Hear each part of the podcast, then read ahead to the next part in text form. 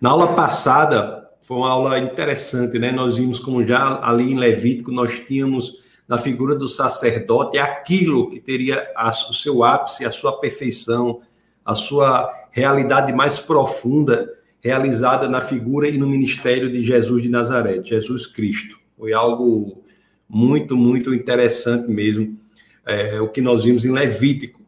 E vimos o amor de Deus, né? Que Deus, ele ingressa na terra, ele vem à terra em missão, ele ingressa na terra. Inclusive, vocês já ouviram essa passagem que essa passagem não, né? Essa essa citação, essa frase que alguém disse que diz que a coisa mais incrível do mundo não foi o homem ter pisado na lua, mas foi Deus ter, ter vindo e pisado na terra, né? Jesus Cristo vem para exercer o seu ministério e ele é o sacerdote perfeito. Tudo aquilo que nós vimos lá no sacerdote levítico em Cristo é exercido de forma plena, de forma completa, de forma belíssima.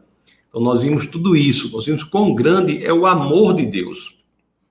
Quão impressionante é o amor de Deus, que ele vem para exercer aquilo, né? Ele, ele, ele faz, ele é aquele sobre quem não há pecados. Então ele é a pessoa qualificada para lidar com os pecados dos outros. O sacerdote da época tinha que sacrificar um novilho pelos próprios pecados, mas Jesus não. Jesus é aquele sobre quem não há pecados. É a qualificação perfeita. É interessante que depois, lá o sacerdote levítico, ele tem que sacrificar um bode, né, pelos pecados da comunidade, do povo de Deus, aspergir o sangue lá no, na, na, presença de Deus, que é no assento da misericórdia, na, que fica entre dois querubins, ou seja, o propiciatório, o assento misericórdia é encontrado no meio do julgamento ele ao aspergir o sangue, ele está dizendo que o preço né, da morte, representado pelo sangue, foi considerado para que encontrássemos a misericórdia em meu julgamento. E Cristo é o Cordeiro perfeito. Cristo é aquele que vem cumprir a lei. Ele morre, ele paga o preço. É, é, domingo mesmo, no culto aqui do Defesa da Fé, lá na, da, na pregação, eu falei de Jesus vem cumprir a lei não apenas por não incorrer em nenhuma determinação é, que a lei diz, e não, não apenas por não infringir a lei, ele vem cumprir a lei também por pagar o preço pela infração que fizemos da lei. Então, Jesus Cristo, ele cumpre a lei nessas duas dimensões. Então, ali, ele é esse bode, né? O sangue dele, ele é o cordeiro perfeito. João Batista, o profeta do Novo Testamento, o primeiro profeta do Novo Testamento, ele quando vê Cristo, ele diz: Eis o Cordeiro de Deus que tira o pecado do mundo. Então, ele é o, ele é o sacrifício perfeito. Né? E nós vimos que lá em Levítico também, na aula passada, lá em Levítico também, nós vimos que o segundo bode era trazido, né? o sacerdote colocava as mãos sobre o, o bode e fazia uma oração de transferência da culpa, né? da culpa dos pecados para a culpa da transgressão da lei, a culpa dos pecados era passada para o bode, e aquele bode era levado ao deserto, e era levado, levado, e o bode desaparecia. A culpa pelos pecados, né, naquela, naquele evento, naquela cerimônia lá, que era o dia da expiação, que era uma vez por ano, era transferido para o bode, e o bode saía pelo deserto e desaparecia da vista. Isso aí, daí é que vem o termo bode expiatório. E Cristo é esse que, quando nós, em fé, né, entregamos nossa vida a Ele, nos arrependemos, confessamos nossos pecados a Ele, em fé nós transferimos a culpa pelos pecados para o Cristo, que lidou com essa culpa na cruz. Essa culpa também é tirada de nós. Você vê o quão grande é o amor de Deus, quão maravilhoso e grande é o amor de Deus. E a aula de hoje é para entender mais sobre a questão do amor de Deus. Vamos entender um pouco mais sobre o amor de Deus. Lá mais para frente, quando eu for falar do livro de Oséias, eu vou falar sobre o amor de Deus de novo, mas aqui em Levítico nós temos que entender já quão grande é o amor de Deus, quão maravilhoso é o amor de Deus. Deus que que nos ama incondicionalmente. Então, primeiro momento da nossa aula, nós vamos entender o amor de Deus. Qual é o fundamento do amor de Deus? Vamos entender por que, que o amor de Deus é diferente do nosso amor, por exemplo. E depois nós vamos ver como se compatibilizam as noções de que o amor de Deus é incondicional e com a noção de que obedecer é importante. Se o amor de Deus não tem condição, por que, que é importante nós obedecermos a Ele? Essas duas, esses dois elementos que nós iremos tratar. Existe uma explicação em Deuteronômio sobre o, sobre o amor de Deus com uma explicação bem sutil. Às vezes a gente passa por ela e não vê o quão profunda ela é. Mas é, embora à primeira vista possa parecer bastante superficial, é de uma profundidade impressionante. Então nós vamos começar lendo isso, lendo isso. Então eu vou pedir para vocês que abram as escrituras no livro de Deuteronômio, no capítulo 7, no verso 7. Então vamos abrir as escrituras em Deuteronômio, no capítulo 7, no verso 7. Deuteronômio 7, 7. O Deuteronômio 7, 7, ele vai dizer o, ele vai dizer o que não serve de base para o amor dele. É? As escrituras nos dizem, em Deuteronômio 7,7, o que não serve de fundamento para justificar o amor dele. Então vamos ver aqui Deuteronômio 7,7. As escrituras dizem assim. Deixa eu compartilhar com vocês, tá bom? Deixa eu compartilhar aqui com vocês. Deixa eu compartilhar aqui com vocês.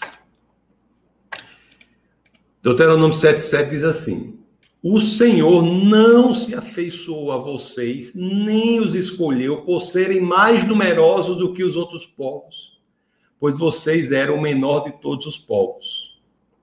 Então não foi por algo assim nosso que o Senhor se afeiçoou ao seu povo. Não é por algo que a gente possa oferecer, não é porque nós somos mais numerosos ou porque somos mais isso ou mais aquilo, não é nada que provém de nós que justifica o amor de Deus. Aí diz assim, olha, vamos de novo, preste atenção para ver se você entende isso, porque isso aqui é bem sutil. Mas olha aqui, ó, o Senhor não se afeiçoou a vocês, nem os escolheu, por serem mais numerosos do que os outros povos, pois vocês eram o menor de todos os povos, não é? É lá em quando Deus, né, falando para o povo de Deus aqui, Abraão, Abraão vai para Abraão é escolhido quando nem sequer tinha filhos, não é? Depois Abraão tem um filho que não é o filho da promessa, que é Ismael, ele tem um filho fora do, do casamento, depois tem um filho com Sara, né? E é de, desse filho, Isaac, que tem Jacó, e na época de Jacó, Jacó sai, vai para o deserto ali, em torno de 70 pessoas. Vai para o deserto em torno de 70 pessoas. E daquelas 70 pessoas, nos 40 anos no deserto, o povo de Deus se tornam 2 milhões de pessoas. Então, o povo ali era um povo pequeno, embora se tenha se tornado um povo muito numeroso. Mas não é isso que fundamenta o amor de Deus. Então, o Senhor não se afeiçoou a vocês, nem os escolheu por serem mais numerosos. Por que o Senhor se afeiçoou ao seu povo? Por que o Senhor se afeiçoou ao seu povo? O 8 vai dizer: Mas foi, ou seja, por que o Senhor se afeiçoou? Foi porque o Senhor os amou.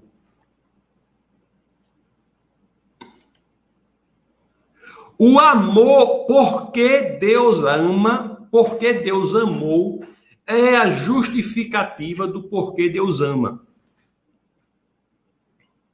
Porque Deus ama você? A melhor resposta que nós tiramos aqui de Deuteronômio 7 e 7 e 8, primeira parte do verso, é: a resposta porque Deus ama você é porque Deus ama você. Eu sei que essa forma de dizer parece superficial, mas pense sobre isso. Deus ama você porque Deus ama você. Deus ama você porque o Senhor, Deus os Deus se afeiçoou por quê? Porque Deus amou. Não é nada seu que faz com que Deus o ame. A razão do amor de Deus é simplesmente porque ele ama. Ele é amor. Isso é totalmente diferente, meus queridos, de qualquer forma do amor humano. Qualquer forma do amor humano. Porque vou fazer uma pergunta para você e eu quero que você seja bem sincero. Por que, que você ama ou você ama alguém? Por que, que você ama alguém? Você ama alguém? Por que, que você, você é casado? Por que, que você ama a sua esposa? Por mais alto nível que você seja, você não vai poder dizer, eu amo a minha esposa porque eu amo. Você não vai dizer isso. Você vai elencar várias qualidades dela. Não é verdade? A sua, o seu primeiro impulso é elencar várias qualidades da sua esposa e você vai dizer, é por isso que eu amo. Eu amo minha esposa por quê? Você vai dizer o quê? Porque ela é uma pessoa que dá sua vida a Deus, é uma pessoa que gosta das escrituras, é uma pessoa gentil, é uma pessoa isso, vai então, de qualidade, né? De qualidades. E essas qualidades justificam o seu amor. Por que, que ela cativou o seu coração? O que, que você vai dizer? Você vai dizer um bocado de qualidade da pessoa. Ah, ela cativou meu coração com o sorriso dela, ela cativou meu coração com o jeito como ela se porta, ela cativou meu coração pela coragem que ela tem para enfrentar as dificuldades. Você vai elencar várias e várias e várias e várias e várias qualidades da sua esposa, e se você é mulher do seu esposo, para dizer o porquê que você ama. Aí quando perguntamos a Deus por que, que Deus nos ama, não existe uma lista da qualidade do povo de Deus. Pelo contrário, ele em Deuteronômio 7,7 ele já diz: não é por isso, não é por você ser numeroso. Se lembra como vocês eram poucos? Não é nada. Deus, para se revelar à humanidade, ele escolhe o Israel exatamente por ser um povo que era detestado por uns, escravizado por outros explorado por outros. Ele não escolheu Roma, com seu poder militar, ele não escolheu a Grécia, o berço do conhecimento, da filosofia, ele não escolheu a Babilônia, com seus castelos maravilhosos, a sua beleza suntuosa. Não foi Roma, Grécia, Babilônia, não foi nada, nenhuma civilização que pudesse oferecer, mas foi um grupo de pessoas pequeno, sem expressão, detestado por outro grupo, escravizado por outro, explorado por outro, foi aquele povo que nada podia oferecer, que Deus escolheu para se revelar à humanidade toda. Não escolheu aquele grupo para salvar aquele grupo, escolheu aquele grupo para se revelar. E uma das principais revelações decorrentes da escolha daquele povo foi exatamente demonstrar que aquele povo foi escolhido para ser amado não por nada que o povo pudesse oferecer, mas sim por quem Deus era. Deus ama você porque Deus ama você. Não há nada em você que dê fundamento ao amor de Deus por você. Seja lá quem você seja, seja lá o que você tenha feito, seja lá quais sejam as coisas que você tenha feito ou por que você tenha passado. Nada disso pode interferir no amor de Deus por você, porque o fundamento do amor de Deus por você não está em você. O fundamento do amor de Deus por você está nele mesmo, em Deus. Então Deus ama você, porque Deus ama você. Você está entendendo a profundidade disso? Tá mais café. Inclusive, ganhei uma cafeteira do grande irmão Maurício. Muito obrigado, meu querido. Cafeteira internacional, viu? Mas não foi essa, não, é outra. Esperando. A cafeteira que ele me deu de presente tornou essa daqui uma cafeteira totalmente. Fiquei. Mas, enfim. Deus, a cafeteira que ele deu é outro alto nível. Deus ama você porque Deus ama você. Vocês estão entendendo a profundidade disso? Que aqui tem Deuteronômio 7, 7 e 7, 8 no começo, que às vezes as pessoas passam e não se percebem. Quando ele começa, eu vou até colocar de novo, porque isso é tão incrível. Olha só aqui. O Senhor não se afeiçoou a vocês, nem os escolheu, por serem mais numerosos do que os outros povos, pois vocês eram o menor de todos os povos, mas foi porque, isso aqui, veja o porquê, juntos e aceita, é explicativo. Foi porque o Senhor os amou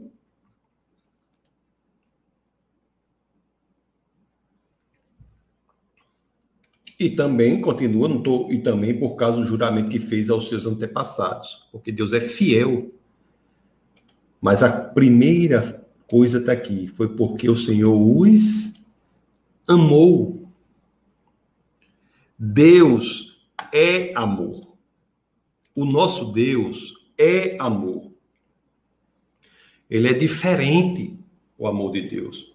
Não é pela sua aparência, não é pela sua incrível personalidade, não é por nada que você possa oferecer, nem por nada que você tenha feito errado que ele também deixou de amar, porque nada disso é alicerce. Eu tenho que enfatizar, veementizar, sublinhar isso, para que fique bastante claro, porque tem um aspecto prático muito importante. Pessoas sofrem porque acham que Deus não as ama, porque fez isso, aquilo, aquilo outro, quando na realidade nada que você tenha feito abala os fundamentos do amor de Deus, porque os fundamentos, os alicerces do amor de Deus não estão na pessoa amada, estão nele que ama. Olhe, a primeira epístola de João, no capítulo 4, no verso 8, traz uma das afirmações mais profundas sobre Deus. Quando as Escrituras dizem: Quem não ama não conhece a Deus. Por quê? Porque Deus é amor. Deus é amor. Deus é amor porque Deus é amor.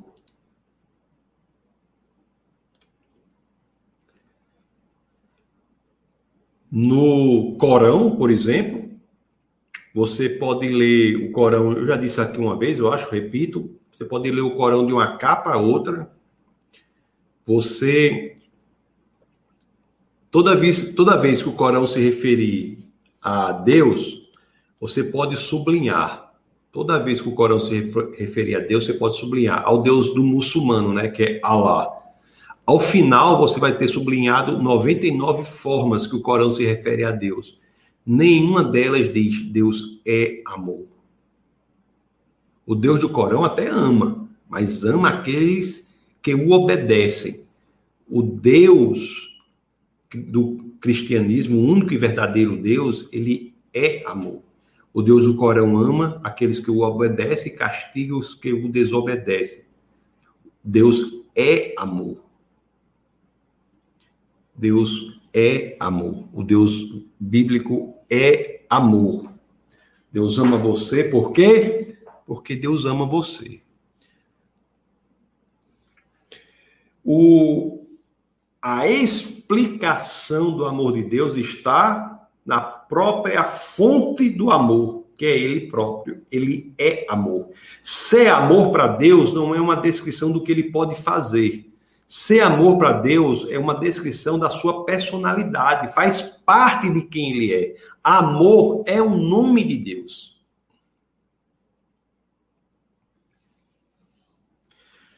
É por isso, meus queridos, que Deus ama aquele que não é amável aos nossos olhos. Deus ama aquele que é detestável aos nossos olhos. É por isso que nós somos chamados a viver o amor de Deus, amar os que não nos parecem amáveis. Imitar Deus, imitar Cristo, Deus encarnado, é tentar reproduzir algo que não conseguimos 100%, tentar reproduzir esse tipo de amor. Amar os que não nos parecem amáveis. Amar aqueles que nos parecem amáveis é fácil. Deus, ele amou os que o detestaram, os que o mataram, os que o crucificaram. Deus ama os que o repudiam, os que zombam dele, os que fazem chacota dele, os que passam no carnaval e colocam a figura de Deus como chacota no carnaval. Essas pessoas que fazem isso, Deus ama essas pessoas também. Por quê? Não é pelo que elas fazem que Deus deixa de amar. Deus é amor. Ele ama incondicionalmente. A natureza de Deus, por ele ser amor, é que dá respaldo lógico para o entendimento do seu amor ser incondicional. Porque Deus ele não ama como uma expressão conforme nós amamos. O nosso amor é um comportamento. O amor de Deus é a personalidade. É por isso que o amor dele não se conecta a uma condição. Porque o amor dele decorre dele mesmo. O amor dele, portanto, é incondicional. Incondicional.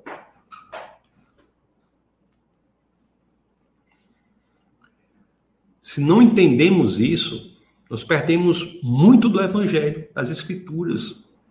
Não é só do Novo Testamento, não, de Cristo, não. Nós perdemos o entendimento de muitas partes das Escrituras. O patriarca das religiões monoteístas. Abraão. Avraham. Abraão.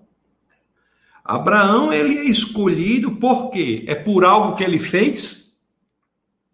Será que era o coração dele, mas será que Abraão tinha algo a oferecer a Deus em termos de obras? Será que tinha? Você lembra que eu falei lá dele? lá Abraão,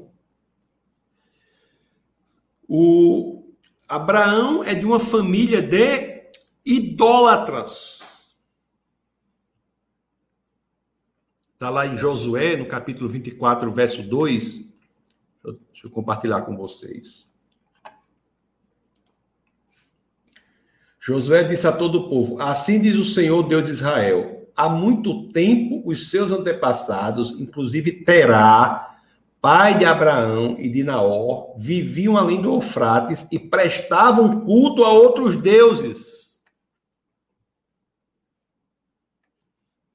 Eu quero dizer o que com isso? Abraão não chegou lá e deu uma explicação não apresentou o currículo. Deus, está aqui o meu currículo. Pronto. E antes de entrar, já coloco aqui uma, uma questão de Gilson, que diz assim: como equacionar que Deus é amor, mas o mal existe e o sofrimento atinge pessoas boas e mais? Gilson, este é o tema do próximo Café Consciência. Café Consciência. Se chama Deus e a Moralidade. O Café Consciência será no dia 15 de outubro, o próximo. E o tema será exatamente Deus e a moralidade. Se Deus é bom e todo-poderoso, por que há tanto mal e sofrimento no mundo? Inclusive, o link já está lá na bio do Instagram, arroba Defesa da Fé. Você não pode perder, Gils, que trataremos profundamente disso, tá bom? E todas as informações sobre o Café Consciência estão aqui no defesadafé.org barra CCC, Café Consciência, tá bom? Então, essa pergunta aí, eu já deixei isso aqui claro para que você é, já agende, que nós trataremos profundamente disso, embora eu possa responder para você ao final rapidamente, se você quiser, mas trataremos profundamente disso aqui, tá bom? Meus queridos, na função pastoral, nós temos muitas pessoas que chegam com essa questão, né? Acham que Deus não pode mais amá-lo. Então, Deus desistiu de mim. Deus não me ama mais. Dizer que Deus desistiu de você é demonstrar uma falta de entendimento teológico sobre a fonte do amor de Deus. É você dizer que Deus desistiu de você. É você tirar o foco de onde é a fonte do amor de Deus e colocar em outro lugar, em você mesmo. E achar que você é o fundamento do amor de Deus por você. Isso é um erro teológico muito grande e que causa consequências devastadoras. Você tem que ter ajuste de foco. Se você quer buscar o amor de Deus, você tem que buscar o amor de Deus na fonte do amor de Deus. Qual é a fonte do amor de Deus? O próprio Deus. O livro de Oséias, né, iremos falar sobre ele mais à frente, ele é um raio-x do coração de Deus. Se você acha que Deus não ama mais você, ou que Deus desistiu de você, reajuste o foco teologicamente falando, para qual é a fonte do amor de Deus. Tire o foco de você mesmo e coloque em Deus. Em Deus você vai encontrar a fonte do seu amor. E a fonte do amor de Deus, ela não é atingida pelo que você fez, pelo que você pensou, pelo que aconteceu no passado. Não. A fonte do amor de Deus nunca foi você. A fonte do amor de Deus por você nunca foi você. A fonte do amor de Deus por você passou, passou longe do que você fez. A fonte do amor de Deus por você é o próprio Deus. E graças a Deus por isso. Graças a Deus por isso. Graças a Deus que a explicação do amor dele por mim reside nele. Graças a Deus que a explicação do amor dele por você reside no próprio Deus. Tire o foco de você. Coloque o foco em Deus.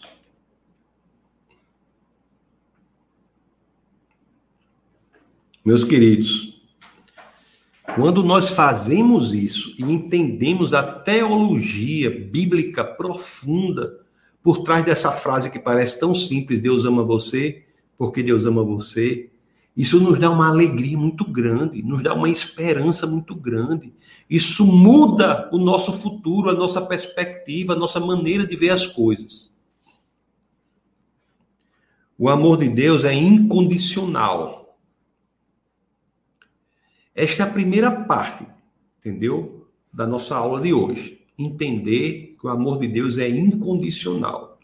Ele não está, o fundamento dele não está na pessoa amada o fundamento dele está no próprio Deus. É incondicional.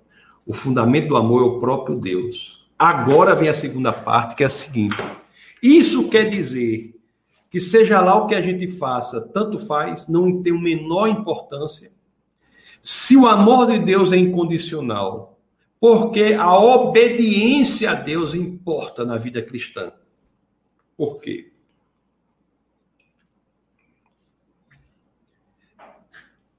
Aí é outro foco de problema. Porque há, há aqueles que acham que Deus deixou de amar pelo que ele fez. É um erro gravíssimo, erro de foco. E há os que acham, do outro lado da, da, moeda, que por o amor de Deus ser incondicional, eles podem fazer seja lá o que for, e esse amor de Deus irá desconsiderar isso de todas as formas nós iremos aprender que a incondicionalidade do amor de Deus ela se reflete na desobediência do homem, no sentido de que Deus não deixa de amar o rebelde. Ele está sempre querendo resgatar o rebelde. Mas isso não quer dizer que o rebelde não arque com as consequências da sua desobediência.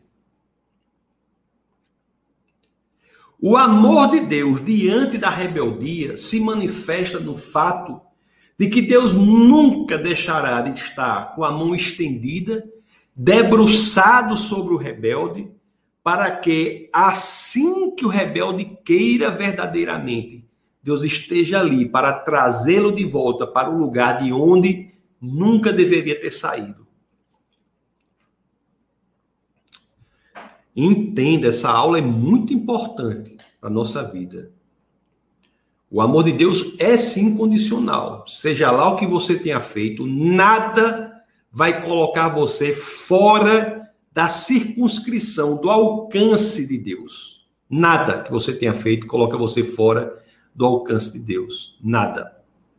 Mas isso não quer dizer que se você quiser viver a própria vida, independente de Deus, você não arcará com as consequências dessa própria escolha. O amor de Deus não quer dizer que sejam lá quais forem os seus atos, eles não terão consequências. Não é isso que o amor de Deus quer dizer. O amor de Deus quer dizer, sejam lá quais forem os seus atos, eles terão consequências, mas sejam lá quais forem as consequências, ele não desistirá de você, uma vez que você reformule o seu coração, busque o Senhor novamente, ele estará ali para trazê-lo de volta para o lugar de onde você nunca deveria ter saído. Aleluia, né? Meu Deus.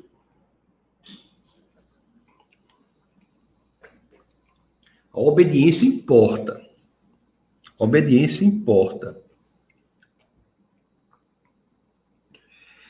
Na história do povo de Deus,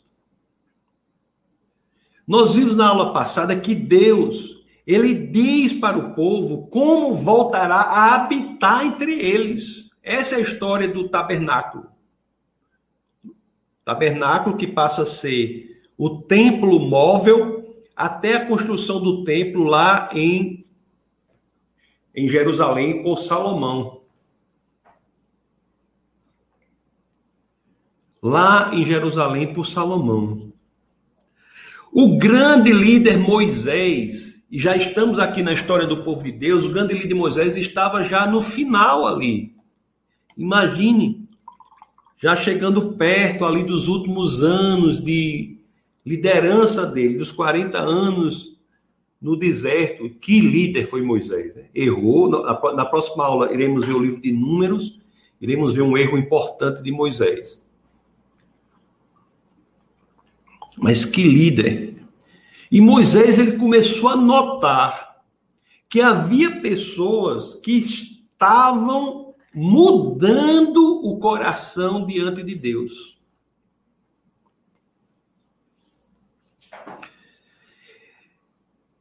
Vamos ler Deuteronômio, no capítulo 29, no verso 19. Deuteronômio, capítulo 29, no verso 19.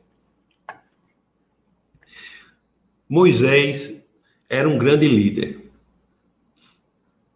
Moisés era um grande líder.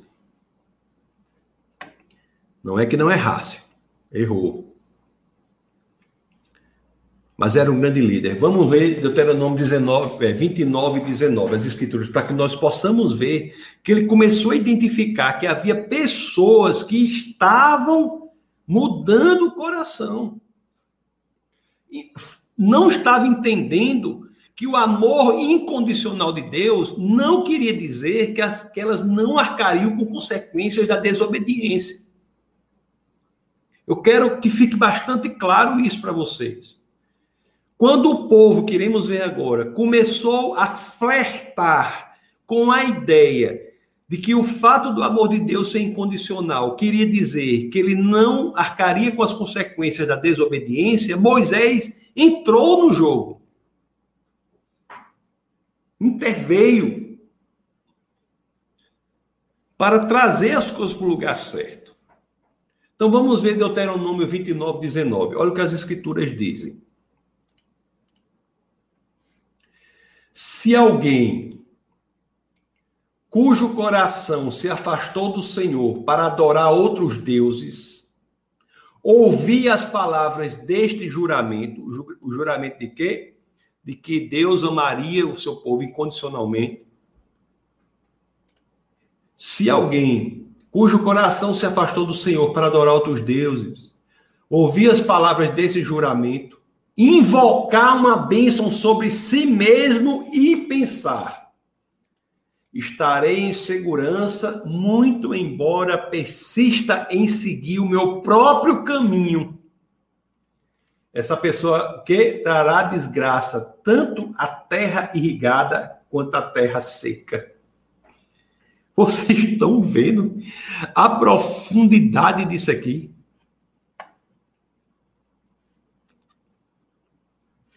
Se alguém cujo coração se afastou do Senhor para adorar outros deuses, se alguém hoje em dia, cujo coração se afastou do Senhor para adorar outros deuses, adorar o Deus do dinheiro, o Deus da fama pela fama, o Deus da prostituição, o Deus da sexualidade errada, o Deus da própria carreira, se alguém cujo coração se afastou do Senhor para adorar os teus deuses, ouvir as palavras do juramento de que o amor de Deus é incondicional, se a pessoa pensar nisso e invocar uma bênção sobre si mesmo e pensar, estarei em segurança, muito embora persista em seguir o meu próprio caminho, essa pessoa trará desgraça a tudo, a terra irrigada, tanto a terra irrigada quanto a terra seca.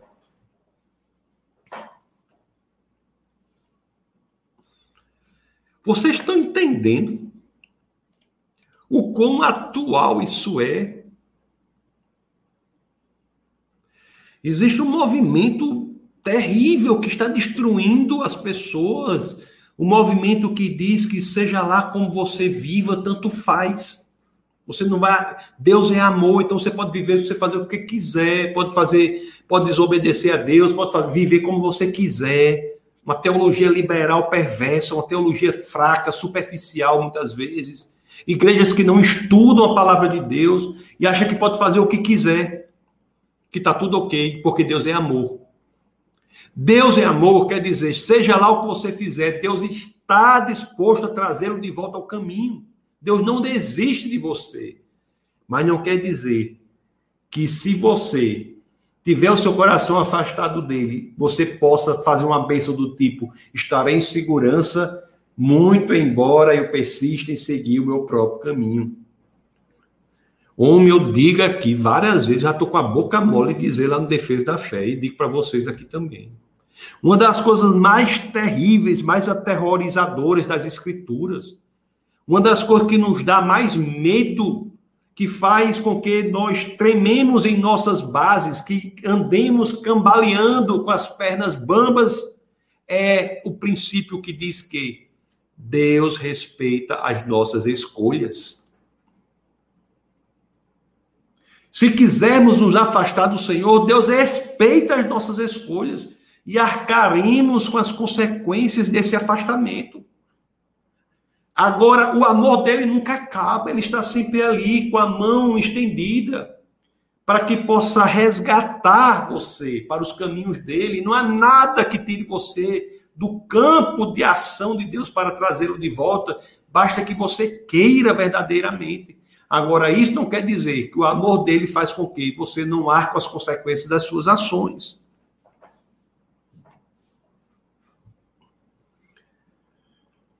O povo havia ensinado, havia sido ensinado, conforme vimos na, na aula passada, na aula passada, o povo havia sido ensinado que o sacrifício lida com os pecados deles. É verdade. Mas isso não quer dizer que ele não arca as consequências. O povo estava entendendo errado, como entende hoje errado também.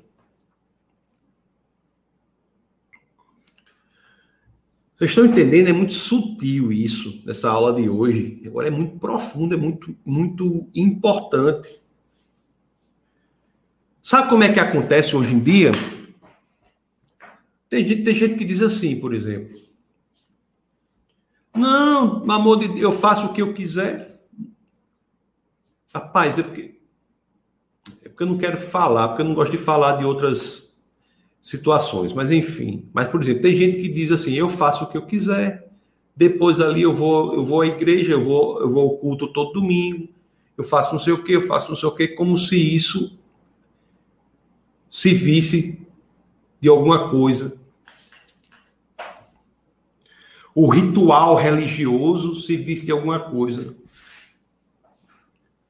O ritual religioso ele tem um significado importante, mas ele não é fonte do amor de Deus, ele não é fonte da graça.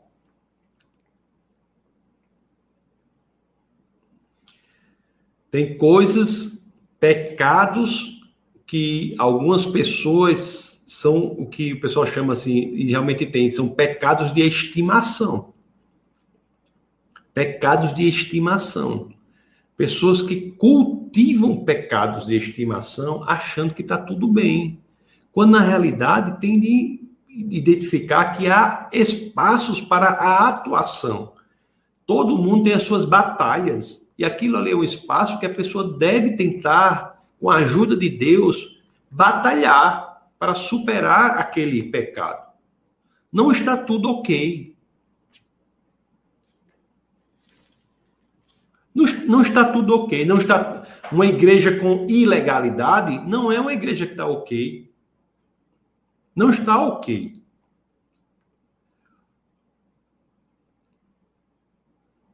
Uma pessoa, um crente com erros sistemáticos, em uma área com um pecado não está ok. Tem que tentar mudar. Não é por Deus ser amor incondicionalmente que está tudo ok.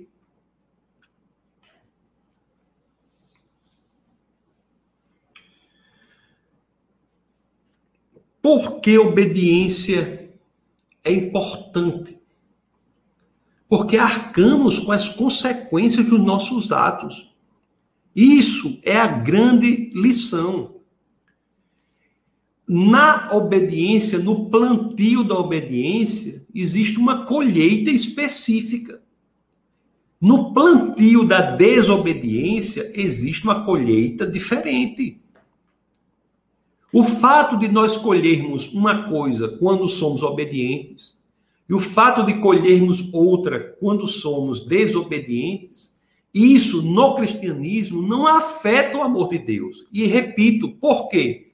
Porque aquele que está colhendo coisas ruins em decorrência da desobediência pode a qualquer momento buscar o Senhor que não abandonou dele, para que ele volte ao caminho da obediência.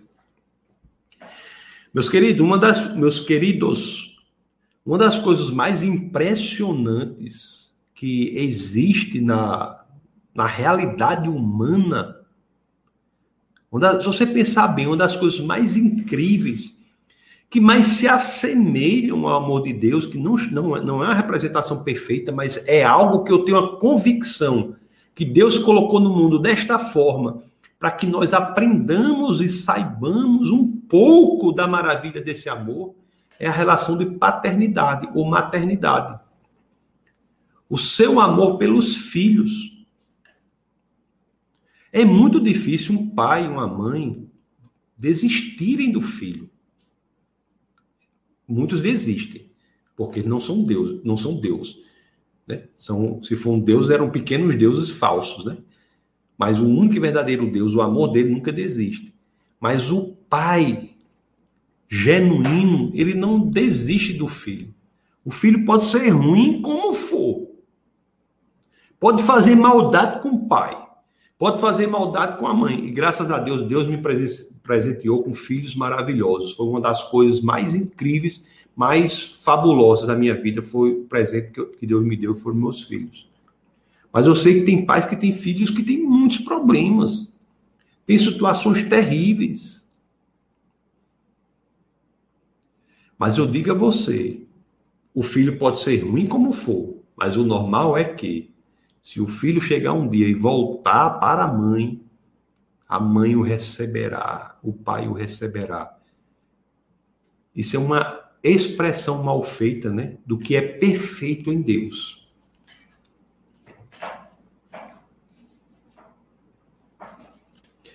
E lá em Levítico, nós vamos abrir aqui em Levítico, Levítico 26. Vamos ler os versos 3 e 4. Levítico 26. Levítico. Eu acho essa aula, assim, teologicamente muito importante. Levítico é, 26, né? Comecinho. Vamos abrir o, o verso 3 e 4 para ver a questão do plantio. Olha o que as escrituras dizem. Se vocês seguirem os meus decretos e obedecerem aos meus mandamentos e os colocarem em prática, eu lhes mandarei chuva na estação certa, e a terra dará sua colheita, e as aves do campo darão seu fruto. Se nós seguirmos a direção de Deus, teremos consequências impressionantes.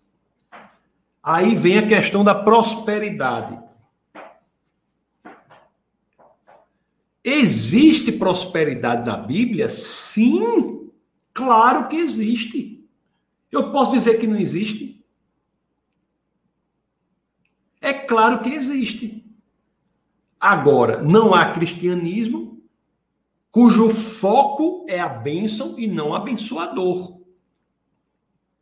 É claro que aqueles que amam o Senhor e entendem que esse amor se traduz em uma vontade, em uma obediência decorrente de uma vontade interna de obedecê-lo, viverão prosperamente, com prosperidade.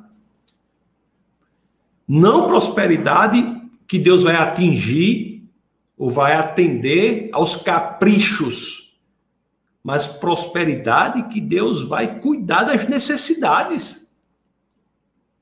É claro.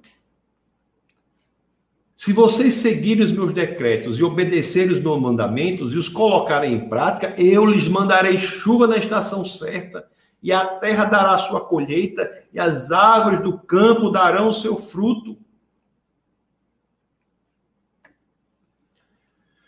E continua, né? A debulha prosseguirá até a colheita das uvas, e a colheita das uvas prosseguirá até a época da plantação, e vocês comerão até ficarem satisfeitos e viverão em segurança em sua terra. E continua. Há uma lista aqui de bênçãos. Você continuar, depois você pode ler. A recompensa da obediência, chama esse, é, esse é, intitulado esse capítulo aqui por essa tradução, que é a NVI aqui que eu coloquei. A recompensa da obediência. Há uma lista aqui no capítulo 26 que são de bênçãos que decorrem da obediência. Pastor Marcos Andrade, que está nos assistindo aqui, ele coloca aqui Prosperidade como ausência de necessidade. Perfeito. Perfeito. Mas podemos dizer que não há prosperidade? Podemos pregar, pregar que não há prosperidade? Não podemos. Se amamos a Deus, obedecemos aos seus decretos, não vamos ter as nossas necessidades atingidas para que podemos, possamos ser bênçãos na vida dos outros? Existe. E você vai ler aqui o 26, aqui o, o capítulo 26 de Levítico, você vai ver. É, tem a ver com colheita abundante. Quer dizer o quê? Uma economia forte. Tem a ver. Tem a ver com vitória sobre os inimigos. Quer dizer o quê? Segurança nacional. Um país que, que se, se entrega ao Senhor é um país que se torna um país seguro, cresce na segurança. O verso 8 aqui, para vocês entenderem. É o que está nas escrituras. Né? Eu não é o que eu estou achando, não. É o que está nas escrituras. Olha o que diz aqui o verso 8. Não sei que a gente queira rasgar essa página aqui das escrituras, queimar. Deixa eu tomar até café aqui. Estou tomando café para valer.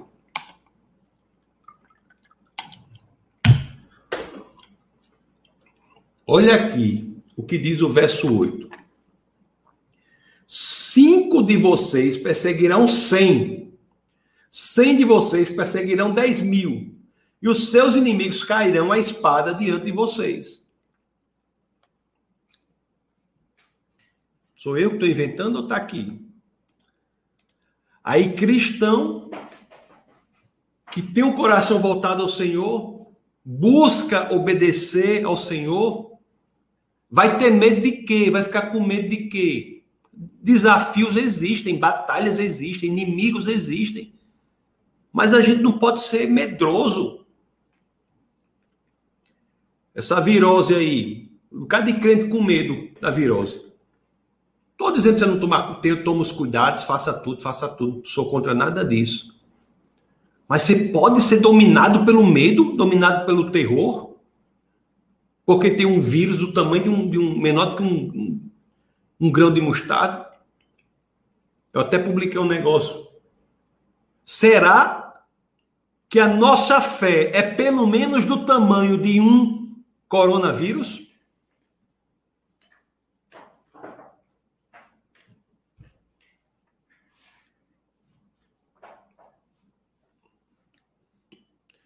Não vá dizer por aí que eu estou dizendo para você andar sem máscara, não estou dizendo nada disso, não. Estou dizendo para você que você não pode ser dominado pelo medo.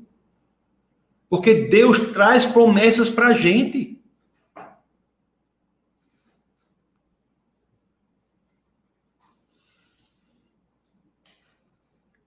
Tem promessa maior Lá em Levítico tem uma promessa que tem uma promessa que ela é realizada de forma plena, perfeita nos dias de hoje. E já era uma grande promessa naquela época, que está no verso 11, que é aquela lista de do, do capítulo 26 de Levítico, que é a lista de bênçãos que eu estou falando. Olhe lá em Levítico qual é a promessa que ele dá decorrente da obediência. Porque Deus não convive com o pecado. Olha o que diz lá. No 11. Estabelecerei a minha habitação entre vocês e não os rejeitarei. Estabelecerei a minha habitação entre vocês e não os rejeitarei. Ali é o tabernáculo. Hoje em dia, qual é o tabernáculo que existe?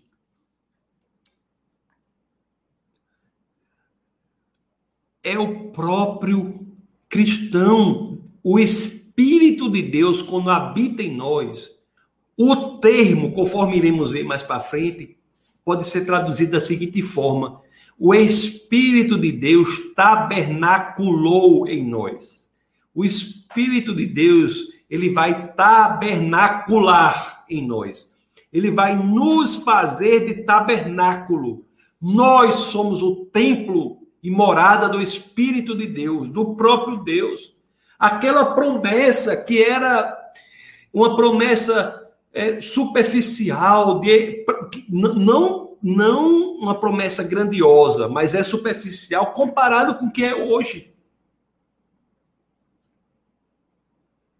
Comparado com o que é hoje. Aquela promessa que Deus vinha habitar no tabernáculo, como ele fez, naquele templo móvel, durante toda a história até Salomão, quando teve o templo de Salomão, que foi destruído lá no ano 70 depois de Cristo.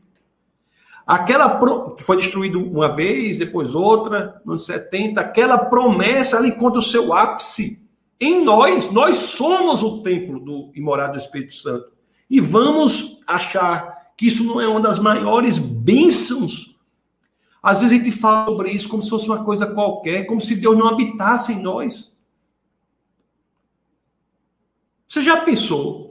O Deus criador dos céus e da terra, o Deus que cria tudo a partir do nada, o Deus que usa o verbo em hebraico bara para criar tudo a partir do nada, esse mesmo Deus em espírito habita em nós. E vamos ter medo de quê?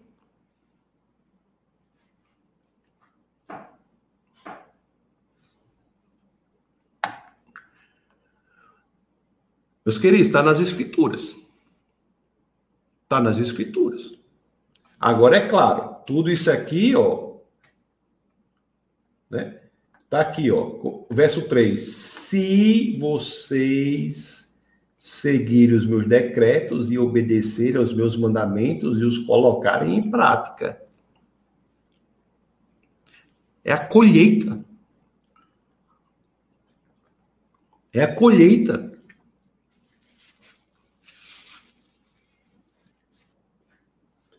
Existe também a colheita da desobediência. A colheita da desobediência. A colheita da desobediência, essa tradução aqui, essa tradução aqui bota para torar, viu? Como diz aqui em nós. Ela, essa tradução ela bota, ela chama assim, ó, o castigo da desobediência. Na realidade, o que existe. Aí, isso aqui eu vou ter outro ponto teológico muito importante aqui. Antes de. Eu vou até. Depois eu vou mostrar, mas eu quero mostrar para vocês, prestem bem atenção. Antes de nós voltarmos aqui para Levítico 26, a, a partir do, cap, do verso 14, que vai falar. O 26, 1 até o 13 fala da colheita da obediência. E o 26,14 em diante fala da colheita da desobediência. Eu quero que vocês entendam um elemento antes para que você possa entender isso aqui. Lá no. Deixa eu ver aqui, eu tenho a impressão que é evangelho, no Evangelho de João. Deixa eu abrir aqui, no capítulo 10, no verso 10. O, as escrituras, João 10, 10, uma passagem bem conhecida. As escrituras, elas nos dão o, a descrição da atividade de Satanás. Aquele. Já viu aqueles, aqueles convites de emprego, aquelas ofertas de emprego que tem descrição do trabalho, né? Job description, que você tem que ler o que você vai precisar fazer, o que você tem que fazer. Pronto, João 10, 10 é a descrição da atividade do Satanás. Quando diz assim, ó, o ladrão vem apenas para roubar, matar e destruir. Eu vim para que tenham vida e a tenham plenamente. Aqui em João 10, 10, nós temos a revelação plena, máxima de quem Deus é. A revelação do Antigo Testamento, ela é gradativa. É Deus se revelando gradativamente à humanidade sobre quem Deus é. E chega ao ápice da revelação em Jesus Cristo. É muito importante esse elemento de hermenêutica bíblica. Hermenêutica é a ciência da interpretação.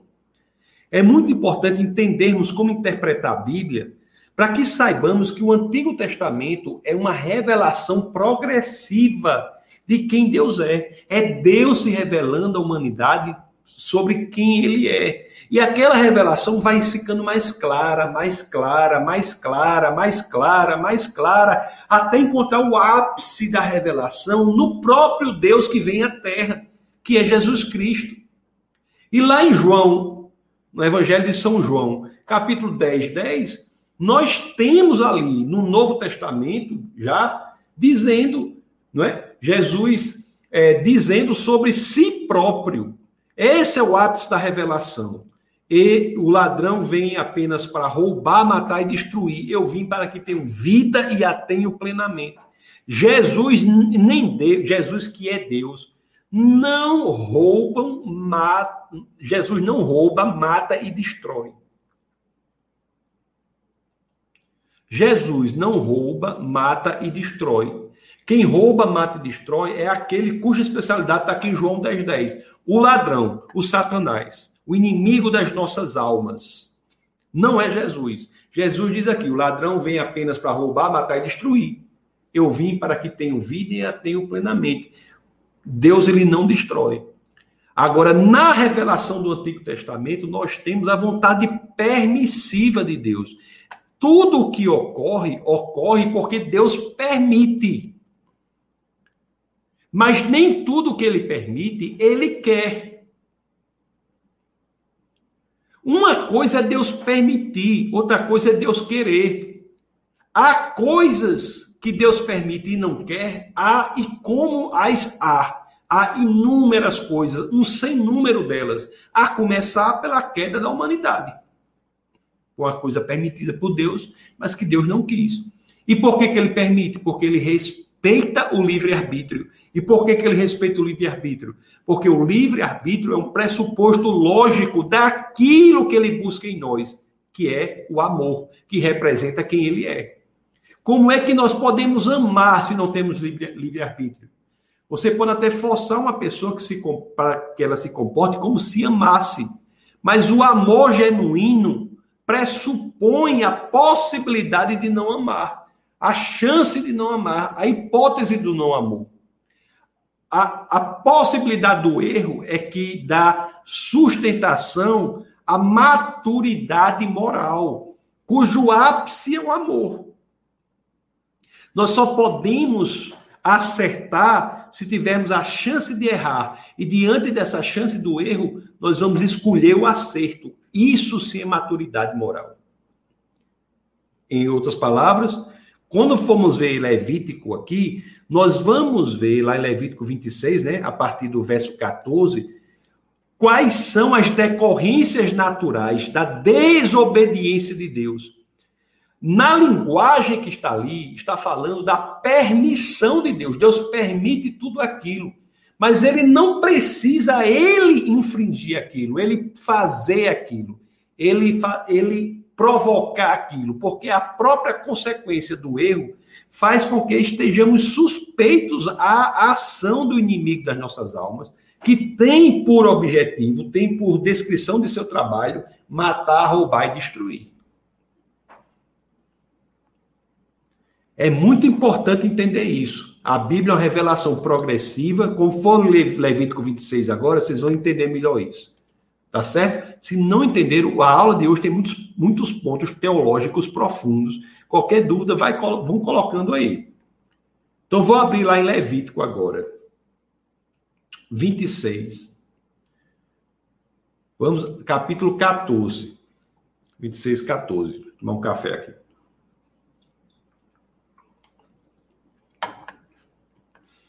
O Gilson diz aqui tem uma ação do diabo, é bem retratado no livro de C.S. Lewis, Carta de um Diabo a seu Aprendiz. Esse, esse livro é maravilhoso.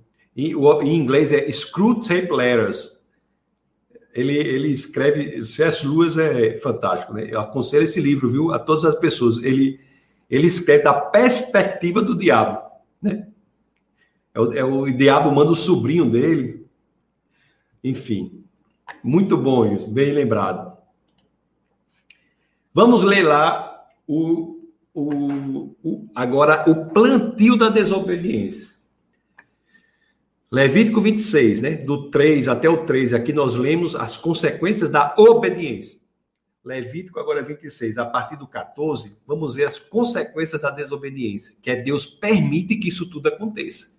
Porque a revelação nos mostra que essa vontade aqui é permissiva. Lá em João 10, 10, nós entendemos que tudo que vai acontecendo, que era atribuído a Deus como vontade, na realidade é a vontade permissiva. Ele permite, é verdade. Ele permite que as consequências desastrosas dos nossos erros ocorram. Isso ele permite. Então vamos ver aqui. Mas se vocês não me ouvirem e não colocarem em prática todos esses mandamentos, como é que está lá no 3?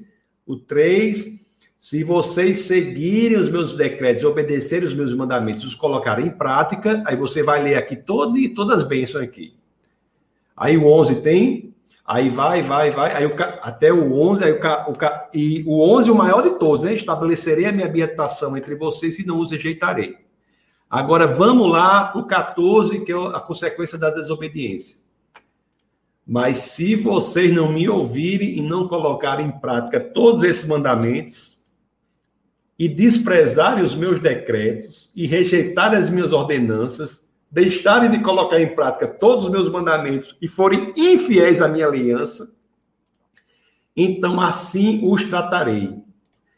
Eu lhes trarei pavor repentino, ou seja, Deus permitirá, na vontade permissiva, que o pavor repentino ocorra. Deus permitirá que a doença e a febre que lhe tirarão a visão, lhe definharão a vida, isso ocorra. Vocês semearão inutilmente, porque os seus inimigos comerão as suas sementes. O meu rosto estará contra vocês, vocês serão derrotados pelos inimigos. Os seus adversários os dominarão e vocês fugirão mesmo quando ninguém os estiver perseguindo. Os queridos, me diga aí.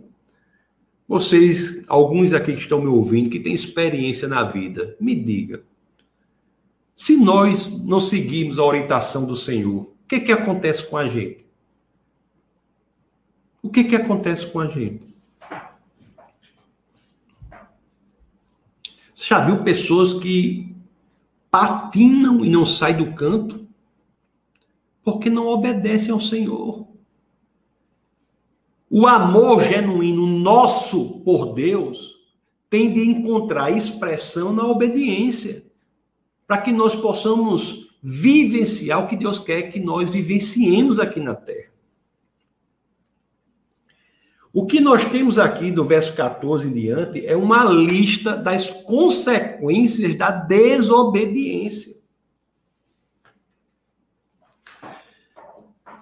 Doença, problemas sérios de colheita, problemas financeiros. Estamos na mão dos nossos inimigos tudo isso.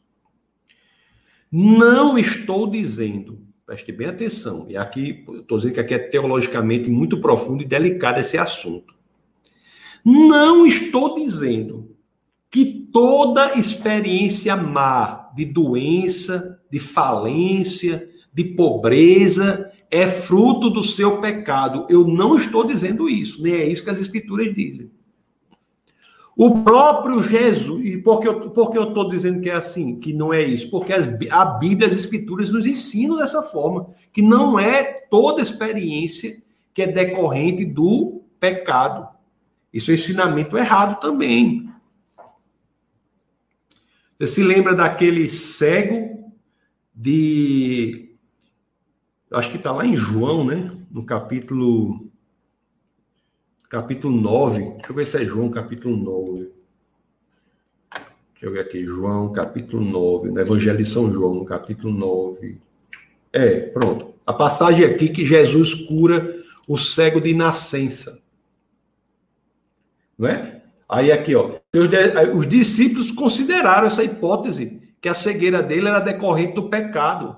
Aí disse, ó, seus discípulos perguntaram, mestre, quem pecou, este homem ou seus pais, para que ele nascesse cego? Jesus disse: Nem ele nem seus pais pecaram, mas isso aconteceu para que a obra de Deus se manifestasse em sua vida. Não que Deus fez isso da cegueira, mas o fato disso ocorrer fez com que a glória de Deus, a obra de Deus se manifestasse na vida dele. Mas o que é claro aqui é que nem ele nem seus pais pecaram para que isso ocorresse. É um erro muito grande você achar que toda doença é decorrente do pecado. Mas outro erro, tão grande quanto, se não maior, é você achar que o pecado não gera doença.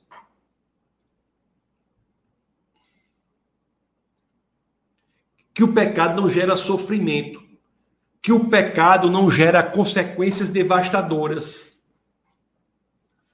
Se por um lado é errado você dizer que todo sofrimento decorre do pecado, nem todo sofrimento decorre do pecado. Sofrimento decorre, às vezes, do livre-arbítrio de outras pessoas, do mundo caído. Mas essa pregação de que nem todo sofrimento decorre do pecado é errada, mas pior do que ela é a pregação de que o seu pecado não pode gerar, não gerará em você sofrimento, em doença, falência.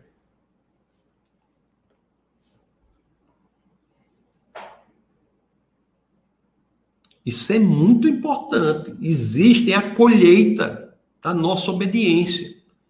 E o amor de Deus é independente porque ele está ali para nos resgatar quando decidimos amar a Deus verdadeiramente e obedecê-lo. Meus queridos, o amor de Deus, eu repito, ele se expressa nessa vinculação ou nessa inclinação dele para nos resgatar. Às vezes as pessoas estão com vidas terríveis pela desobediência.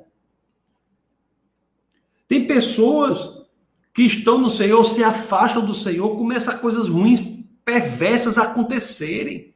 Não porque Deus está fazendo, mas Deus permite que ocorra como consequência dos atos dela. E quando as pessoas começam a errar, muitas vezes voltam ao Senhor, porque dizem: Eita, eu preciso colocar minha vida nos trilhos e voltam ao Senhor, se arrependem e passam a obedecer ao Senhor, e a vida delas muda. Eu tenho inúmeros exemplos de pessoas, na igreja, inclusive, que a vida, as vidas são mudadas, transformadas, porque ela resolveu obedecer ao Senhor. Assim como tem exemplos de pessoas que se autoproclamam cristãs, mas a vida não reflete uma vida de obediência. E tem consequências desastrosas e querem botar a culpa em Deus. Como se o amor de Deus fosse o amor que acabasse com as consequências da desobediência. Isso não é o amor incondicional. O amor incondicional é aquele que está ali para trazê-lo de volta ao lugar onde você deve estar, que é o lugar da obediência.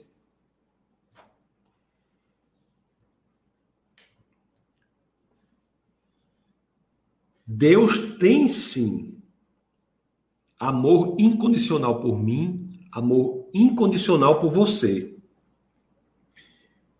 Mas isso não quer dizer que esse amor ele se traduz em Deus trazer bênçãos para nossa vida, sejam lá quais forem os nossos estilos de vida. Não.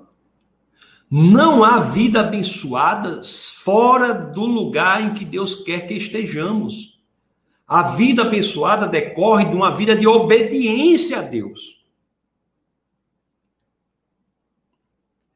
O amor incondicional está em que aqueles que estão desobedecendo podem ter certeza que este Deus nunca desistiu de você.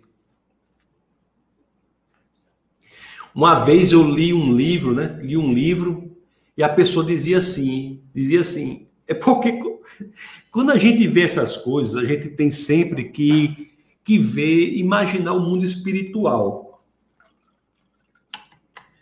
Você imagine, o cara, a pessoa dizia assim, e realmente eu. Você imagine a pessoa desobedecendo. A, a, quando a gente for estudar o livro de juízes, é isso. O povo, o povo desobedece, clama por, por um por um juiz. Aí Deus manda a autoridade, a autoridade age e tal, só que o povo melhora, aí esquece do Senhor, aí, aí, aí começa a desobedecer, aí as consequências vêm.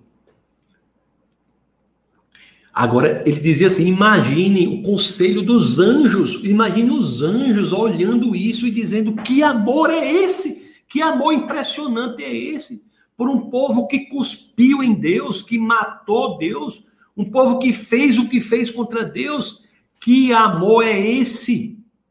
Que amor impressionante é esse? Que amor incondicional é esse? Que a pessoa faz o que faz, mas quando verdadeiramente se volta ao Senhor, o Senhor está ali para resgatá-lo, para começar tudo de novo.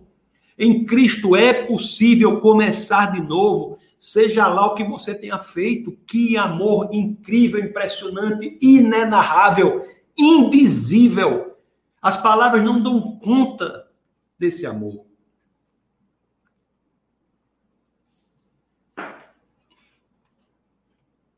Não é incrível isso? Não é incrível? É aí que nós entendemos a dimensão correta do amor incondicional de Deus.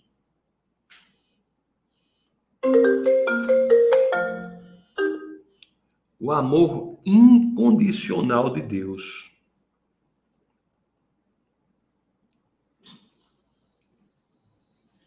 Meus queridos, o amor de Deus é tão grandioso que ele, inclusive, encontra materialização na vinda dele à Terra, na pessoa de Jesus, que eu já falei sobre isso aqui. O amor de Deus, por ser incondicional,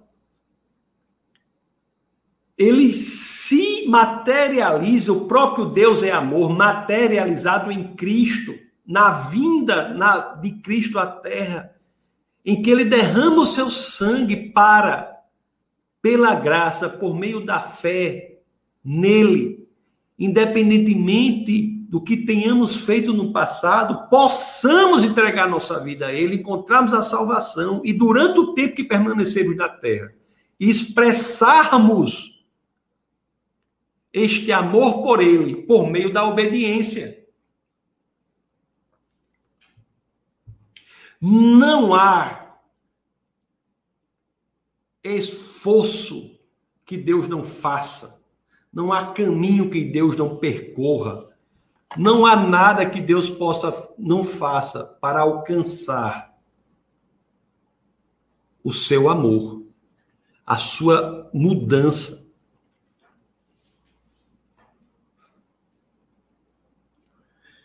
Bom, ele está lá, basta que nós queiramos voltar a ele. Tem uma, tem uma figura interessante, às vezes, quando eu falo na igreja. Vocês aqui que estão me assistindo agora, com certeza são pessoas altamente chiques, não conhecem esses, esses carros de antigamente. Antigamente tinha, tinha uma caminhonete que era um banco só. Não sei se hoje ainda tem. Era um banco só na frente, era um banco só. Não era assim um banco e tinha um negócio meio, outro banco, não. Era um banco só, como se fosse um banco de uma praça. Só que era assim, um banco só. Uma vez que um casal de namorados, o rapaz tinha uma caminhonete e a moça começou a namorar com um rapaz. E eles iam passear e o rapaz estava lá na direção e a moça estava do lado dele, abraçado nele. Do lado dele, abraçado nele. Aí passou o tempo, eles se casaram. Eles se casaram. E uma vez, depois de alguns anos, eles passeando lá, a senhora, já agora já a senhora, estava bem longe, né, do marido, o marido ainda na mesma caminhonete, dirigindo, e ela bem longe, algum tempo depois, aí uns 15 anos depois. Aí ela olhou para ele e disse assim: Ó, oh, Fulano, se lembra quando a gente era namorado, que a gente andava bem juntinho aqui nessa caminhonete, e agora a gente está tão distante. Aí o rapaz, o senhor lá, respondeu: ele estava lá na direção, né? Ele respondeu: Eu sempre estive no mesmo lugar. Você que se afastou de mim. Assim é com Deus. Quando Deus parece distante, não foi ele que se afastou. Ele sempre esteve no mesmo lugar. Nós é que nos afastamos dele. Basta que queiramos voltar para que encontremos ele no mesmo lugar. Existe um recurso visual profundo aqui, nós vamos ver no livro de Deuteronômio, que mostra essa questão de do que Deus faz, da colheita da desobediência e da colheita da obediência.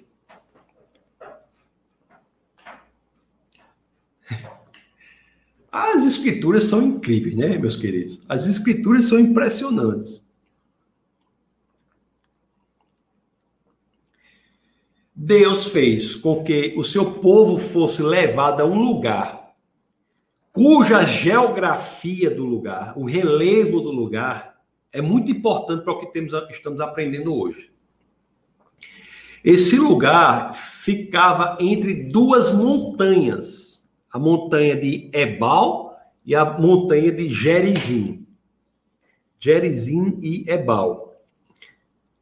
E vamos ver o que, que acontecia ali. Moisés levou o povo para lá. E o povo iria passar entre as duas montanhas, né? numa espécie de vale entre as montanhas. E Moisés mandou representantes para o topo dessas duas montanhas. Então havia duas montanhas, Ebal e Gerizim. Moisés mandou representantes, pessoas, um grupo de pessoas, para, para, o, para cima de uma montanha e da outra, e o povo passaria no meio dessas montanhas. Agora vamos ver o que acontecia ali como o povo passava no meio delas ali. Vamos ver Deuteronômio, capítulo 27, verso 15. Deuteronômio, capítulo 27, verso 15.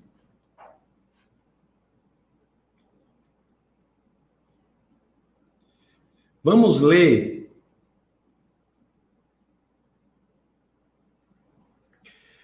Eu quero ler Aliás, deixa eu ler 27 e 11, para que vocês entendam nas escrituras isso que eu falei. Vamos ler o 27 e 11, para vocês entenderem isso que eu falei nas escrituras. Diz assim, ó. No mesmo dia, Moisés ordenou ao povo: quando vocês tiverem atravessado o Jordão, as tribos que estarão no monte Gerizim para abençoar o povo serão Simeão, Levi, Judá, Issacar, José e Benjamim. E as tribos que estarão no Monte Ebal para declararem maldições serão Ruben, Ruben Gade, Assé, Zebulon, Dan e Naphtali. E, e, e, o que acontecia? Os levitas estarão ali, ó, e os levitas recitarão a todo o povo de Israel em alta voz. Então, o, imagine aí, o povo passando ali, no meio das duas montanhas e o pessoal gritando lá, os levitas que foram mandados para ali, ficava gritando ali de cima: Maldito quem esculpir uma imagem ou fizer um ídolo fundido, a obra de artesãos, detestável ao Senhor e levantá-lo secretamente. O povo ficava gritando o que as pessoas não podiam fazer. Diz assim: a maldição será a consequência de quem esculpir uma imagem ou fizer um ídolo fundido, obra de artesão, detestável ao Senhor, e levantá-lo secretamente. Então, ele começa, o, o, o, grupo lá em cima na montanha começará a, a, a dizer essas coisas. Aí o 16, ó. Maldito quem desonrar seu pai e sua mãe. Quer dizer, a maldição será a consequência de quem desonrar o pai e a mãe. Aí o povo diz: Amém. Aí o 17, ó, maldito quem mudar o marco de divisa da propriedade do seu próximo. Aí o povo vai dizer, amém. Aí o 18, maldito quem fizer o cego errar o caminho. E o povo dirá, amém. Maldito quem negar justiça ao estrangeiro, ao órfão, à viúva. E o povo vai gritar, amém. Amém, conforme vocês sabem, quer dizer, assim seja feito. O povo de Deus Moisés leva o povo que estava com o coração, conforme nós vimos, já flertando com a ideia de que podia desobedecer sem ter consequências. Olha o que, de, o que Moisés faz. Leva o povo, com orientação de Deus, para esse vale, entre essas duas montanhas. E em uma montanha, um grupo, os levitas, vão e vão ficar gritando: olha, maldito quem fizer isso. Quem Maldito quem for desonesto. Maldito quem, ou seja, maldito quem correr pelo caminho do pecado. E o povo tem que dizer: assim seja feito. Amém. Olhe que experiência incrível. O líder Moisés, com orientação de Deus, faz com que o povo tenha que o povo que começou a flertar no coração, que poderia desobedecer sem consequências, é lembrado numa experiência visual incrível de concordância com as consequências devastadoras do pecado, da desobediência. Isso tudo aqui é consequência da desobediência. Maldito quem se deitar com a mulher de seu pai, desonrando a cama do seu pai, o povo, amém. Maldito quem tiver relações sexuais com algum animal, e o povo vai dizer, amém. Maldito quem se deitar com sua irmã, filha do seu pai, da sua mãe, e o povo vai dizer, amém. E assim, sucessivamente.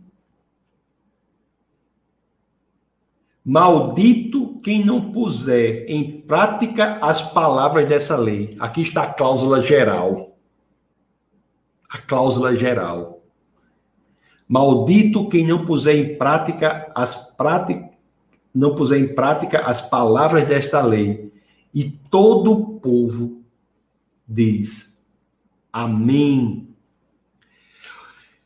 Deus é tão cuidadoso que leva o povo para essa experiência visual, para que ele saiba as consequências devastosas da desobediência.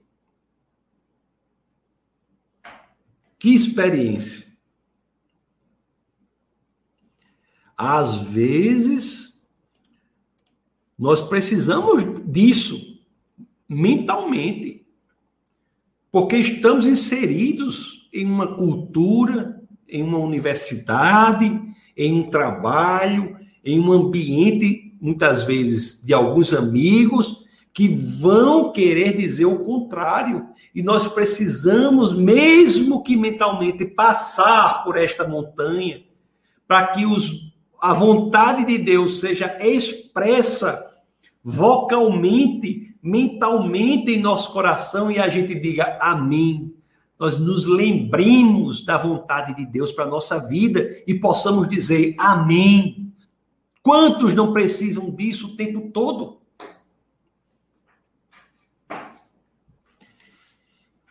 Quantos?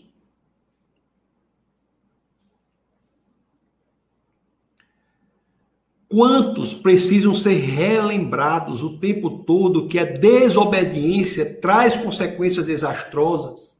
Isso não tem nada a ver com o amor de Deus ser incondicional. O amor de Deus é incondicional porque, apesar disso, se você mudar o seu coração, ele sempre estará lá para levá-lo para o caminho da obediência.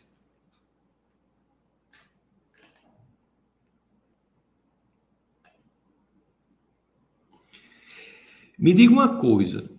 Às vezes, uma vez, uma pessoa escreveu assim: Imagine você nessa situação. As pessoas lá no Monte Ebal, falando as consequências nefastas da desobediência e você dizendo amém. Maldito aquele que for desonesto nos negócios. E você vai dizer amém.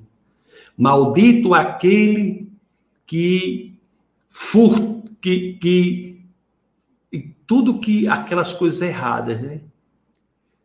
Às vezes tem que pensar assim: será que tem alguma coisa que nós não gostaríamos que fosse gritado ali no Monte Ebal, para que nós tenhamos de dizer amém, nós tenhamos de concordar com a maldição decorrente daquele pecado específico?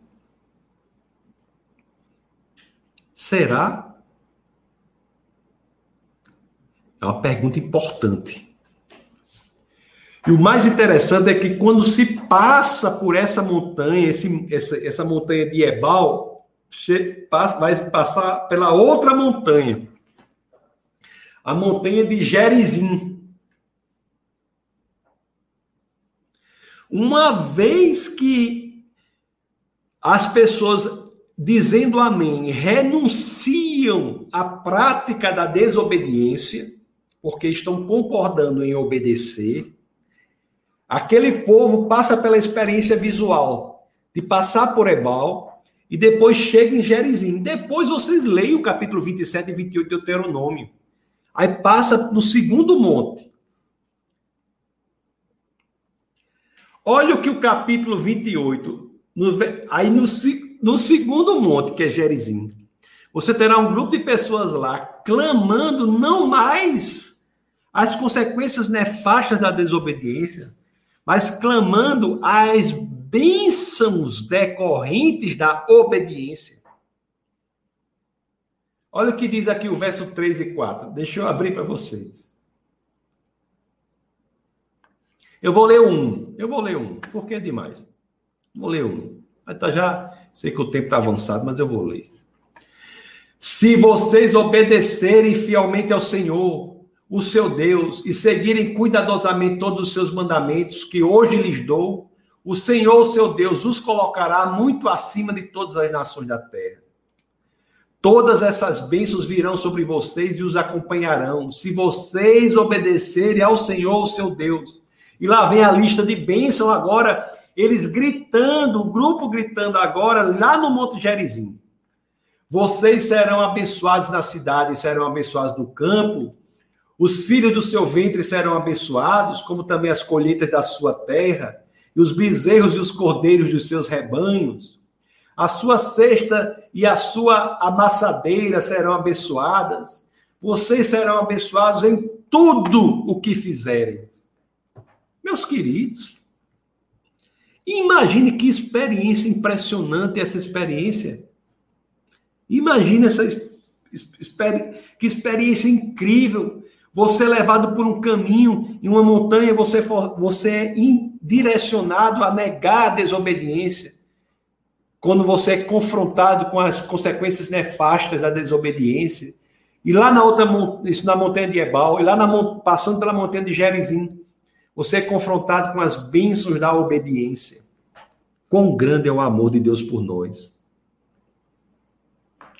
É interessante que nós temos aqui em Deuteronômio o velho Moisés, né? nos últimos momentos da sua liderança ali. Que líder, que líder impressionante.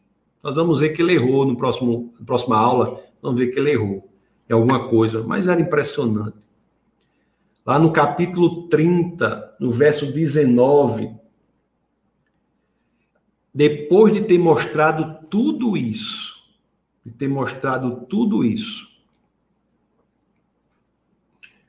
depois de ter mostrado tudo isso, vem aquilo que é mais profundo nas escrituras, né? Deus apresenta a desobediência as consequências, apresenta a obediência e as consequências e dá a opção, a possibilidade de escolhermos o livre arbítrio. Nós somos livres para escolher obedecer ou não, mas não somos livres para escolher as consequências do que fazemos. Nós somos, como diz, nós somos livres para escolher o plantio, mas não somos livres para escolher a colheita. Se você plantar manga, vai dar manga. Se você plantar uva, vai dar uva. Se você plantar jurubeba, vai dar jurubeba. Se você plantar erva daninha, vai dar erva daninha. Se você plantar coqueiro, vai dar coqueiro. O plantio é opcional. A colheita é obrigatória. Lá em Moisés, Deuteronômio 30, 19, nós já temos isso. Olha o que depois dessa experiência é dito ali.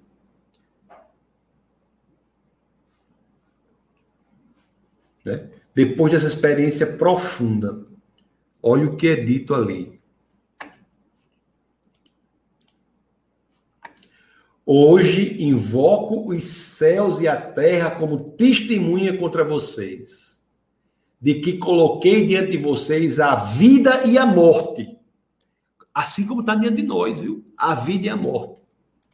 Coloquei diante de vocês a vida e a morte, a bênção e a maldição. De fato, eu acho que não tinha recurso visual mais impressionante do que esse, para ficar claro que está diante da gente a bênção e a maldição a vida e a morte. Agora escolham a vida para que vocês e os seus filhos vivam e para que vocês amem o Senhor, o seu Deus, ouçam a sua voz e se apeguem firmemente a Ele. Escolha a vida. Isso serve para a gente. Pois o Senhor é a sua vida e Ele lhes dará muitos anos na terra que jurou dar aos seus antepassados Abraão, Isaque e Jacó. Meus queridos, essa mesma mensagem aqui está em Cristo Jesus. Nós vimos lá João 10, 10, se lembra? Aqui em Deuteronômio, Deuteronômio 30, 19 e 20, qual é a mensagem de Moisés? Escolham a vida. Lá em João 10, 10, Jesus de Nazaré, o nosso Senhor e Salvador, falando. Qual é a mensagem em João 10, 10? Qual é a mensagem? Vou repetir. O ladrão vem apenas para roubar, matar e destruir. Eu vim para que tenham vida e a tenham plenamente. há dois caminhos para nós seguirmos. Lá em Mateus, no capítulo 7, Mateus no capítulo 7, nos versos 13 e 14, as escrituras dizem assim: Entrem pela porta estreita, pois larga é a porta e amplo é o caminho que leva à perdição. E são muitos os que entram por ela. Como é estreita a porta e apertado o caminho que leva à vida, são poucos os que a encontram. Vamos ficar como? Vamos ficar rejeitando a vida, querendo a morte, esperando que tudo esteja bem? Não. Nós vamos buscar a vida. Se há algo errado, vamos consertar. O Senhor, em seu amor incondicional, está ali para nos resgatar. Vamos viver a plenitude da vida que Deus quer para nós, mas isso não tem relação com o seu amor incondicional.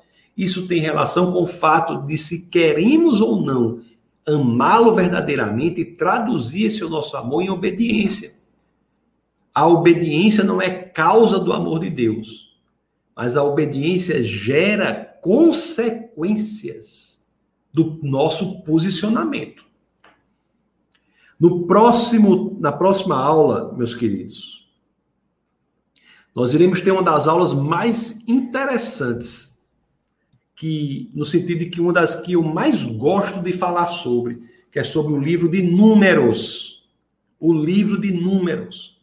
Na próxima aula, nós iremos ver o que uma geração fez para que se perdesse, para que nós não possamos fazer o mesmo com nossa vida. É uma geração perdida, a geração de números. Números é um livro que talvez nunca devesse. Deus seria bom que nunca tivesse sido escrito, no sentido de que seria bom que aquela geração não tivesse escolhido desobedecer a Deus nós vamos ver que a desobediência, vamos ver na prática, em uma geração, o, quais são as consequências da desobediência. Nós vamos ver que a consequência da desobediência gera uma vida com consequências devastosas, que foi o que a geração de números viveu. É uma aula extremamente interessante, você não pode perder na próxima terça-feira. Você não pode, você não pode perder na próxima terça-feira. Essa aula é, é, eu fico assim, eu, eu sou absolutamente eu vou, posso dizer, apaixonado pelo livro de números. Eu não uso o termo amar assim facilmente, né? Só uso para coisas importantes, né? Para meus filhos, minha esposa, para Deus, porque senão a gente fica sem. Eu amo bolo de chocolate, pelo amor de Deus. Se você usa assim, eu su... isso que não está na Bíblia, não, uma sugestão minha. Não use mais, não. Eu amo bolo de chocolate. Se você, você ama um bolo de chocolate, qual é o verbo que você vai usar para Deus? Você tem que criar um outro verbo. Então, se você vai dizer, eu amo bolo de chocolate, envolva-se num processo de neologismo para criar um novo verbo que seja mais importante do que amar, para que você possa atribuir a Deus. Porque senão amar um bolo de chocolate, eu amo bolo de chocolate, eu amo Deus, eu amo biscoito de, eu amo bolacha creme crack, eu amo Deus. Isso aí não, isso aí não, isso aí não, aí não tem como não. Mas se eu tivesse, eu posso, eu vou usar esse verbo, que eu não vou, eu, vou, eu digo até, eu estou apaixonado pelo livro de números. É verdade, é verdade. então vamos ler aqui as perguntas. Graças a Deus deu certo hoje. Eu errei o vídeo que eu fui abrir. Eu abri a transmissão do, do webcast da quinta-feira. Já estão convidados quinta-feira, viu? Não deixe de comparecer quinta-feira, tá bom? Quinta-feira vai ser com Otângelo Graço, um, um amigo, ele é suíço, ele é designer industrial, ele é designer de fábricas, e ele, e ele estuda esse elemento, ele diz assim, pelo que ele conhece do design de fábricas, a célula é a fábrica mais perfeita que existe no universo. E ele faz uma relação, sabe? Entre o que tem na célula e o que tem numa fábrica, dizendo como a célula é perfeita. Então é muito interessante. Vai ser em português. Ele fala português. Ele é, se eu não me engano, é casado com uma brasileira, né? Ele é casado com uma brasileira. Fala português. Pessoa muito boa. Deixa eu pegar aqui alguns, alguns, como é o nome? É, alguns comentários aqui. A aula de hoje foi meio. Deixa eu pegar alguns comentários aqui. Sim, antes disso, deixa eu botar um negócio para quem quiser, para gostar terminar, para quem quiser fazer a contribuição, né? Vocês têm que fazer para viabilizar aqui algumas coisas. Pronto, deixa eu colocar alguns comentários aqui, peraí. O... Várias pessoas né, deram boa noite e tal. Acho que eu falei aqui de Jéssica, o João, Erivânia. Oi, Erivânia, tudo bom?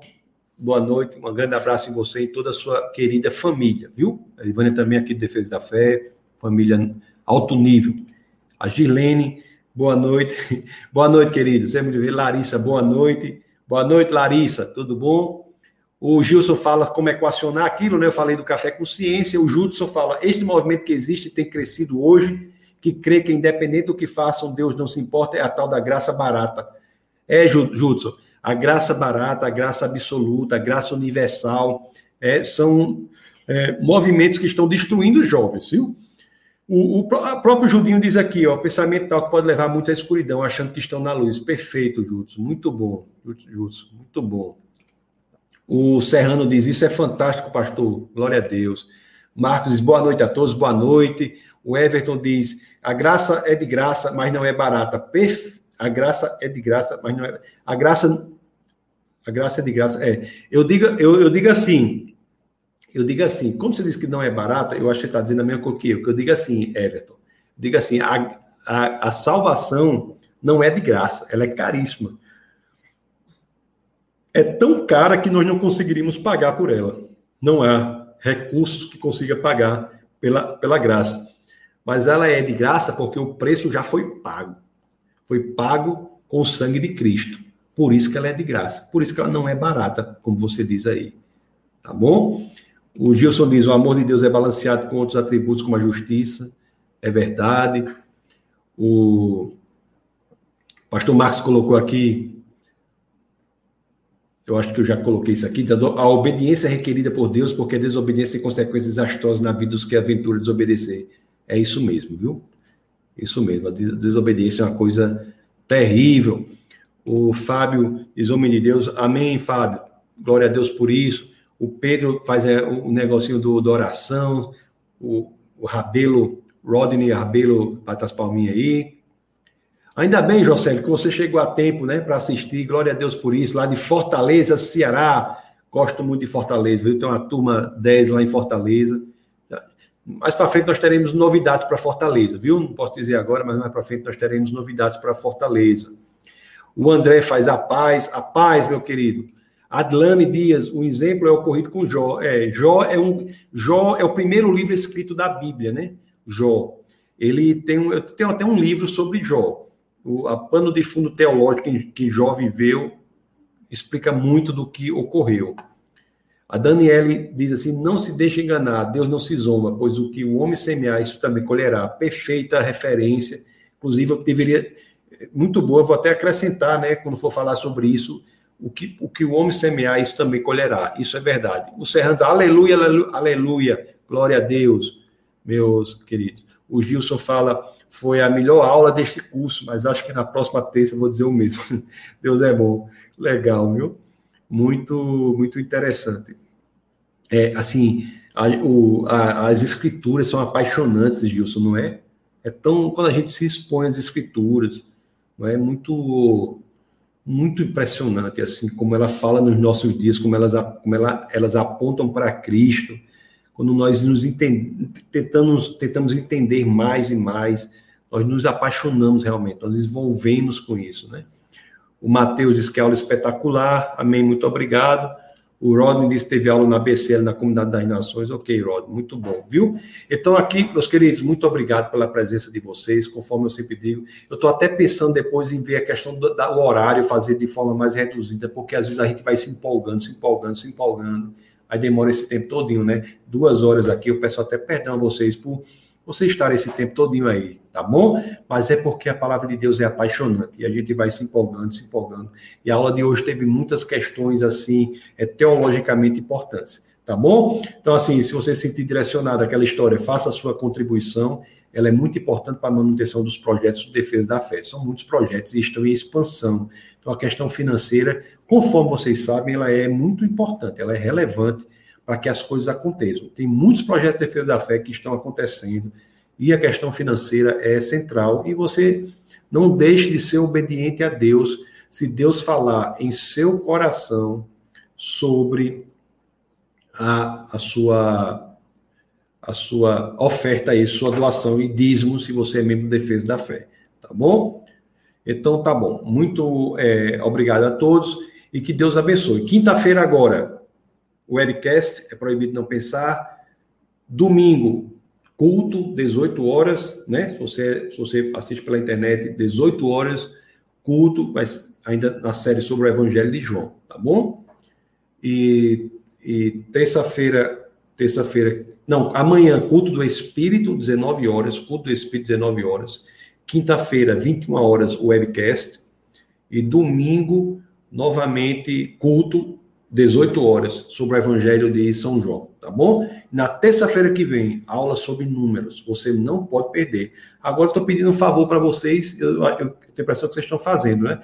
É convidar pessoas, né? Inclusive, tem pessoas que querem se tornar membros do Defesa da Fé, nós já recebemos o contato de vários no WhatsApp do Defesa da Fé, nós estamos estabelecendo aqui a forma de disso ser feito, é, só que vai, isso vai ser feito o mais rápido possível, viu? Não, se você deseja, mande um, WhatsApp para a gente. O WhatsApp da gente é esse aqui: 98185 15 17. O DDD é 84. Ok? Então, Deus os abençoe grandemente. Foi uma honra muito grande estar esse tempo aqui com vocês. Houve um problemazinho no começo, mas no final tudo deu certo na questão do vídeo. Então, Deus abençoe e até a próxima oportunidade, né? Nessas situações aí que eu já falei para vocês. Um abração. Deus abençoe.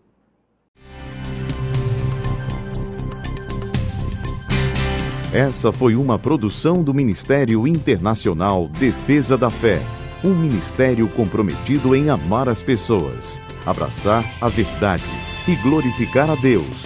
Para saber mais sobre o que fazemos, acesse defesadafé.org.